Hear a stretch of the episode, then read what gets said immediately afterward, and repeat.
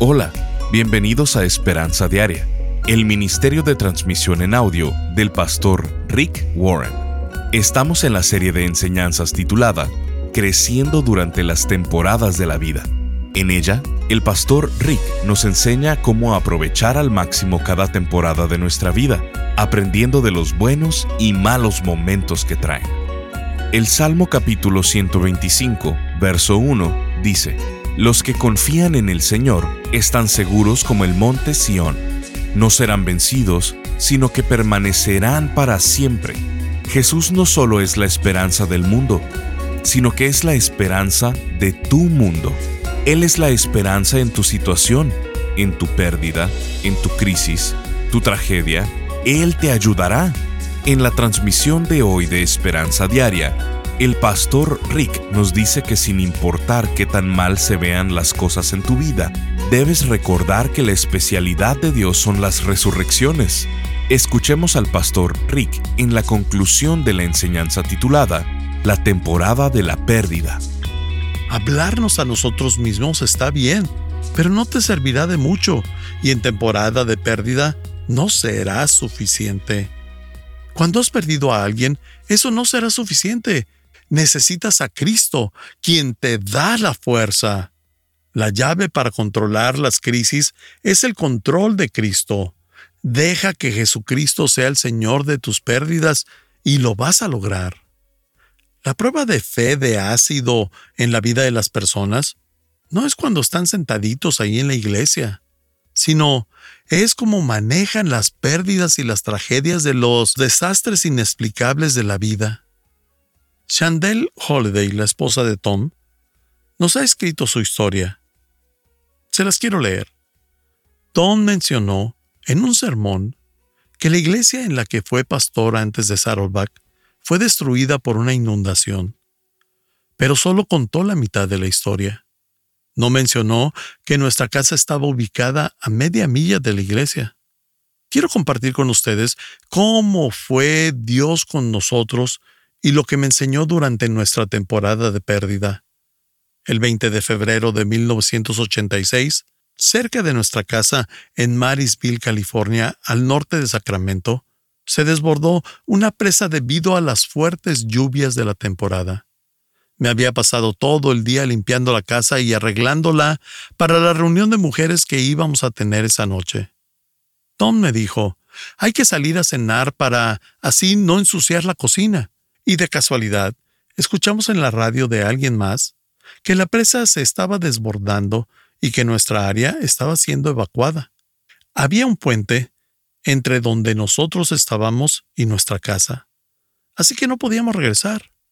Aunque mi primer pensamiento fue decirle a las mujeres que no habría reunión, pero Tom dijo, yo creo que ellas lo van a saber, lo van a entender.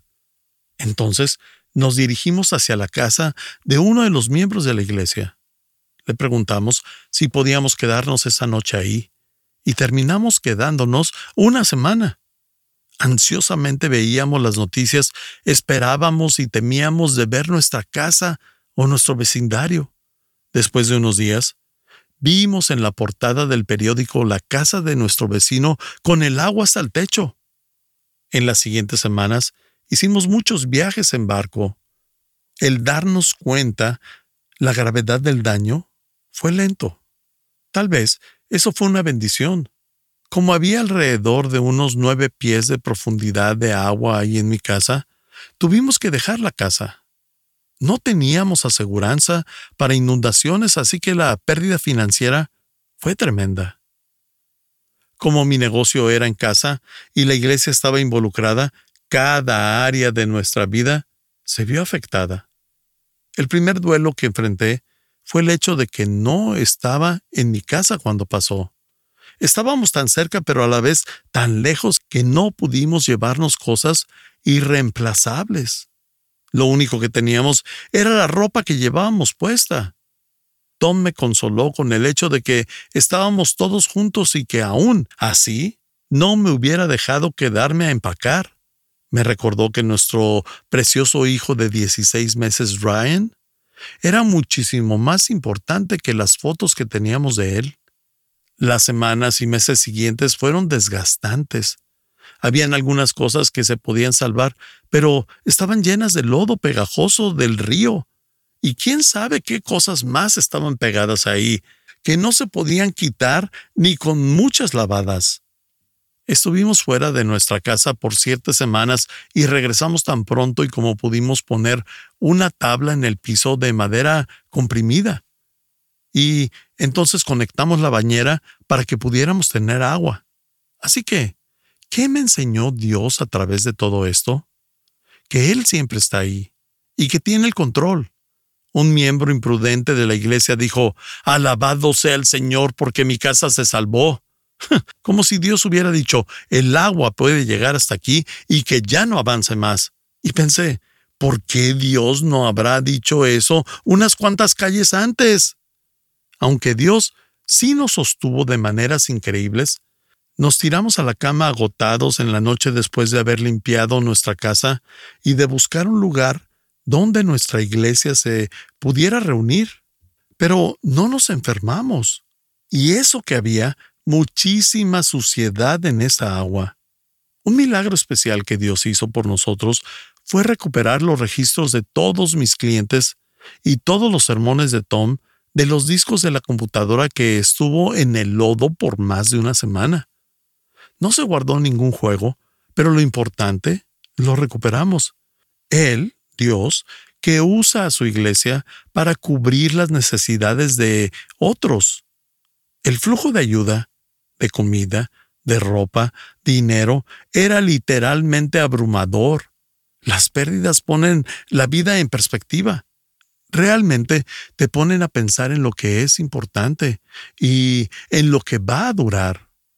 Perdimos nuestras posesiones en cuestión de minutos, pero un año después, nuestro hogar fue reconstruido y básicamente completamente amueblado.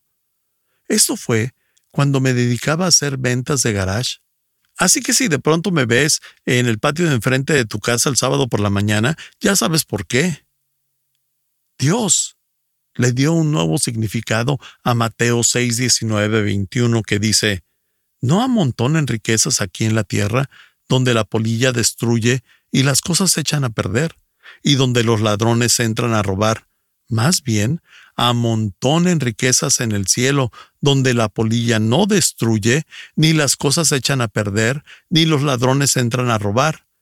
Pues donde esté tu riqueza, allí estará también tu corazón. Si pueden ir y venir tan fácilmente, entonces no vale la pena invertir mucho tiempo, dinero o preocupación en eso. Por otro lado, cuando me di cuenta de que pude haber perdido a mi esposo, y a mi hijo? En esos mismos minutos mis valores se alinearon. Necesitaba enfocarme en lo que aún tenía, no en lo que había perdido. Me gustaría decir que Dios me enseñó estas lecciones y que después de eso salimos adelante con otras cosas, pero no es cierto. Pensé que nunca sobrevaloraría posesiones o nuestro hogar de nuevo, que nunca iba a menospreciar a mi esposo o a mi hijo, y que siempre iba a ser generosa con quien fuera que lo necesitara. Pero aún batallo con esto. Lo hago constantemente. Algunas veces las pérdidas se sienten frescas otra vez, como cuando estaba buscando fotos viejas para celebrar el cumpleaños 40 de Tom. Aún se me dificulta usar rotuladores porque todo lo que estaba escrito con ellos quedó completamente blanco. Dios sigue enseñándome todo eso. Pero hay otra temporada de pérdida que fue muy, muy dolorosa. Muchos de ustedes han escuchado hablar a Tom sobre que enfrentamos la infertilidad. Después de posponer empezar nuestra familia, hasta que Tom terminara el seminario, empezamos a intentar tener hijos y después de años de exámenes, los doctores nos dijeron que era probable que no íbamos a poder concebir. Y después quedé embarazada y comprendí que Dios había hecho un milagro. Estábamos increíblemente felices, pero después de once semanas, tuve un aborto espontáneo. Era como si nuestra única oportunidad se había terminado. y realmente nos preguntamos qué era lo que Dios estaba haciendo. Tom y yo aprendimos a rehusarnos a la amargura. Aunque yo ya me había hecho la idea de que nunca me embarazaría de nuevo. Pero Dios tenía otros planes. Un año y nueve meses después, nuestro hijo Ryan nació. Dios nos ha bendecido con tres preciosos hijos. Durante las temporadas de pérdida, yo sentía que no tenía fin. Pero estoy aprendiendo que la temporada de pérdida es como cualquier otra temporada. Va a pasar. Y Dios está aquí conmigo, levantándome, guiándome, dirigiéndome, eh, consolándome en cada una de ellas. Quiero agradecerte, Chandel, que nos hayas escrito tu testimonio. Posiblemente la mayoría de ustedes saben que Chandel es mi hermana menor. Estás escuchando Esperanza Diaria. En un momento el pastor Rick regresará con el resto del mensaje de hoy. Si te perdiste alguna porción de este mensaje, lo puedes escuchar a cualquier hora en pastorricespañol.com. Eclesiastés capítulo 3, versículo 1 dice, Hay una temporada para todo, un tiempo para cada actividad bajo el cielo. Dios estableció temporadas para las actividades de nuestra vida, temporadas para relaciones físicas, espirituales, emocionales, etc. Temporadas como la temporada de la soledad, la temporada de la pérdida, la temporada de la paternidad, la temporada del estrés financiero, y la temporada de la tentación. Estas temporadas tienen buenos y malos momentos, están fuera de nuestro control, no sabemos cuándo sucederán, dónde sucederán o por cuánto tiempo sucederán, y muchas veces pueden confundirnos, pero debes de saber que Dios tiene un propósito para cada una de ellas. El pastor Rick, a través de esta serie de siete conferencias, nos quiere ayudar a discernir el camino para que podamos aprender y crecer durante cada temporada para que podamos disfrutar cada temporada, para que podamos distinguir lo más importante en cada temporada y podamos ayudar a otros durante cada temporada. Queremos enviarte esta extraordinaria serie. Al contribuir financieramente con cualquier cantidad a Esperanza Diaria, te enviaremos estas 7 conferencias en formato MP3 de alta calidad descargable solo visítanos en pastorricespañol.com o llámanos al 949-713-5151. Esto es 949-713-5151 o en pastorricespañol.com. Al estar ahí, te invitamos a que te suscribas para recibir vía correo electrónico el devocional y podcast diario del Pastor Rick. Ahora, Volvamos con el pastor Rick para escuchar la conclusión de esta transmisión. Un milagro especial que Dios hizo por nosotros fue recuperar los registros de todos mis clientes y todos los sermones de Tom de los discos de la computadora que estuvo en el lodo por más de una semana. No se guardó ningún juego, pero lo importante, lo recuperamos. Él, Dios, que usa a su iglesia para cubrir las necesidades de otros. El flujo de ayuda, de comida, de ropa, dinero, era literalmente abrumador. Las pérdidas ponen la vida en perspectiva. Realmente te ponen a pensar en lo que es importante y en lo que va a durar. Perdimos nuestras posesiones en cuestión de minutos, pero un año después nuestro hogar fue reconstruido y básicamente completamente amueblado. Esto fue cuando me dedicaba a hacer ventas de garage. Así que si de pronto me ves en el patio de enfrente de tu casa el sábado por la mañana, ya sabes por qué. Dios le dio un nuevo significado a Mateo 6, 19, 21 que dice, No amontonen riquezas aquí en la tierra, donde la polilla destruye y las cosas se echan a perder y donde los ladrones entran a robar. Más bien, amontonen riquezas en el cielo, donde la polilla no destruye, ni las cosas se echan a perder, ni los ladrones entran a robar. Pues donde esté tu riqueza, allí estará también tu corazón. Si pueden ir y venir tan fácilmente, entonces no vale la pena invertir mucho tiempo, dinero o preocupación en eso. Por otro lado, cuando me di cuenta de que pude haber perdido a mi esposo y a mi hijo, en esos mismos minutos mis valores se alinearon. Necesitaba enfocarme en lo que aún tenía, no en lo que había perdido. Me gustaría decir que Dios me enseñó estas lecciones y que después de eso salimos adelante con otras cosas, pero no es cierto.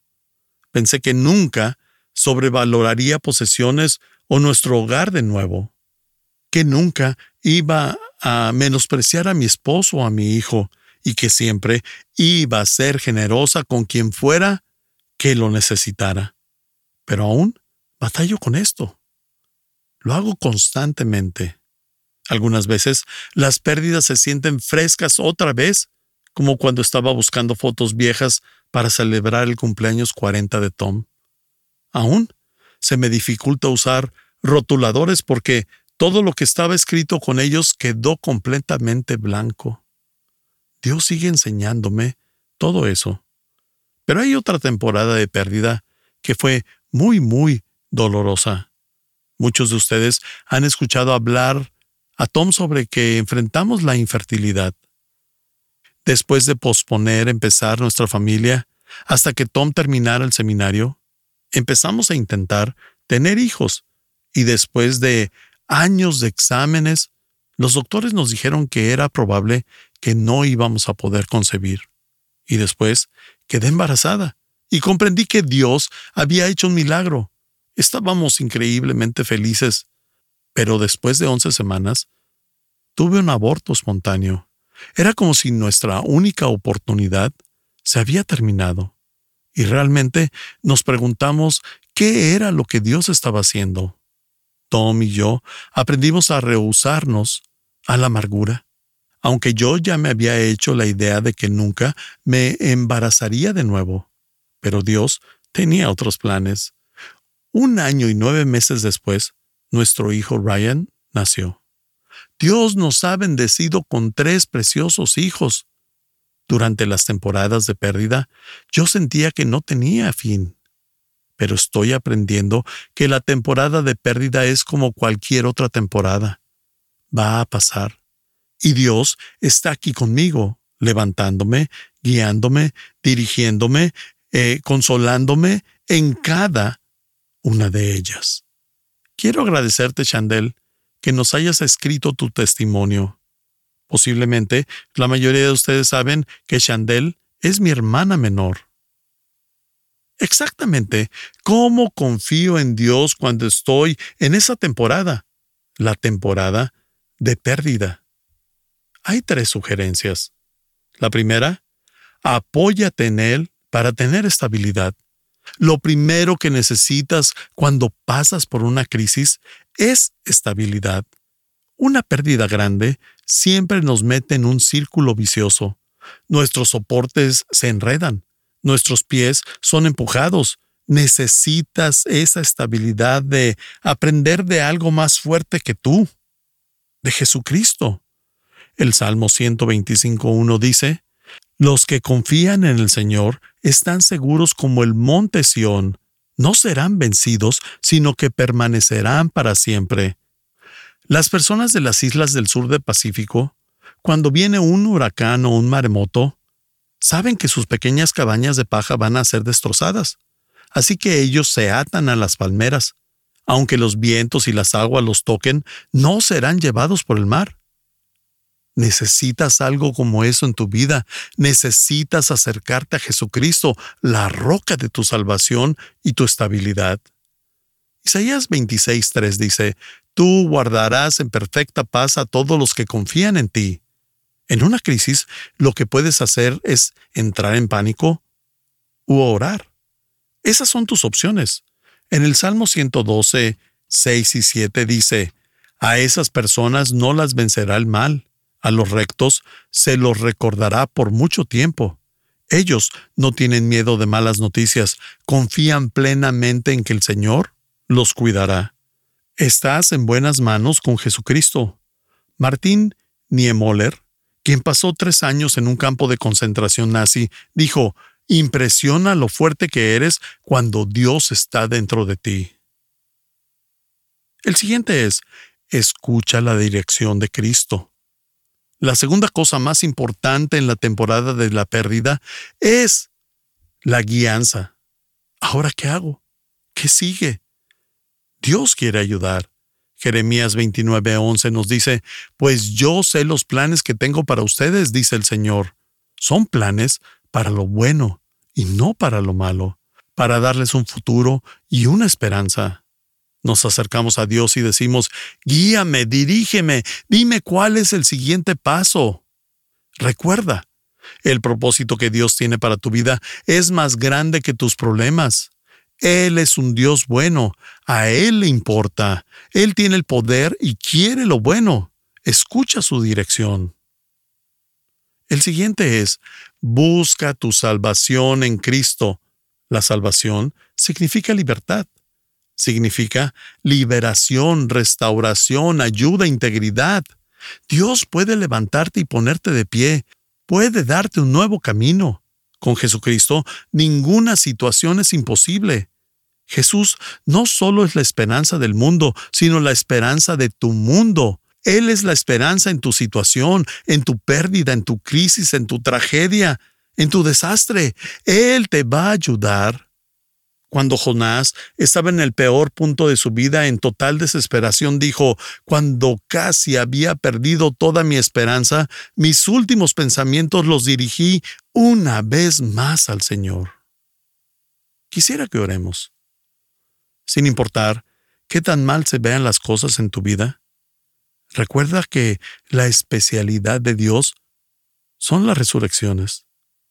Te invito a que des los siguientes pasos diciendo, quiero confiar en Cristo y quiero recibir de otros de su familia, la iglesia.